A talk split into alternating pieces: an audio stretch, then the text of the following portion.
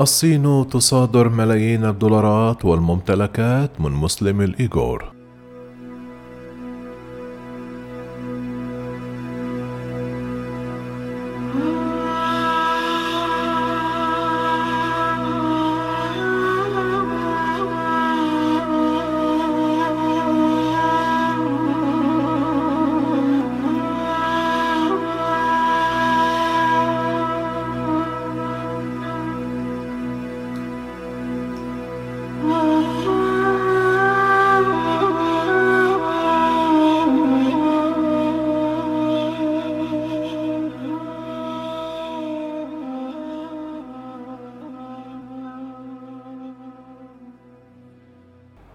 قالت صحيفة وول ستريت جورنال الأمريكية أن الصين صادرت عشرات الملايين من الدولارات من ممتلكات وأصول معتقلي أقلية الإيغور المسلمة في إقليم شينجيانغ.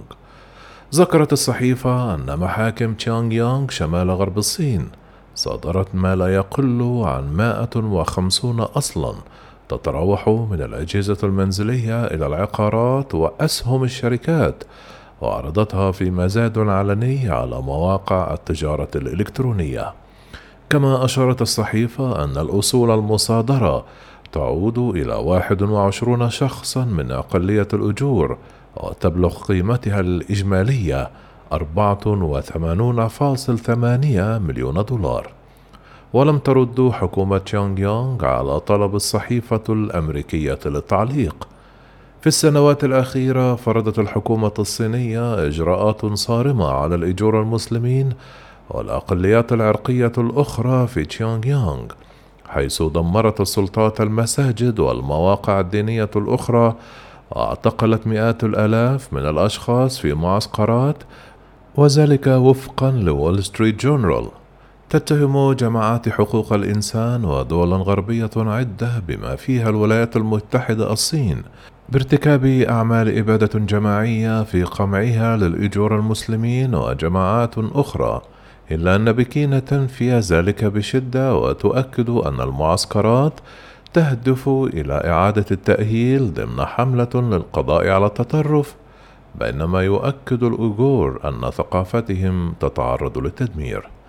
كان من بيع العقارات المعروضة للبيع بالمزاد مبنى من أربعة طوابق في غرب مدينة كاشغر بالقرب من أهم معلم في المدينة وهو مسجد عيد كاه الذي يبلغ عمره حوالي 600 عام. يملك المبنى لرجل أعمال ثري ينتمي للأجور يدعى عبد الجليل هليل المعتقل منذ عام 2017 بتهمة تمويل أنشطة إرهابية. في العام 2018 حكم على هليل بالسجن 14 عاما وتمت مصادرة 11 مليون دولار من ممتلكاته الشخصية. في أكتوبر من عام 2020 فاز رجل يدعى تشينغ تشونغ بالمزايدة لبناء المبنى الذي كان يملكه هليل بالقرب من المسجد وحصل عليه مقابل 8.3 مليون دولار. ويمكن القانون الصيني السلطات من مصادرة الأصول وبيعها لبعض النزاعات المدنية والتهم الجنائية. كما قالت مديرة مشروع الإيغور لحقوق الإنسان ربما يكون هذا مجرد غيض من فيض. يشير تحليل وول ستريت جورنال لسجلات الشركات في مدينة هوتان موطن العديد من مطوري العقارات الإيغور البارزين إلى أن أوامر السلطات بتجميد أصول رواد الأعمال الذين ينتمون لهذه الأقلية زادت بشكل حاد في عام 2018 بعد عام واحد من بدء سلطات شينغ يونغ الحملة الجماعية ضد الأقليات المسلمة.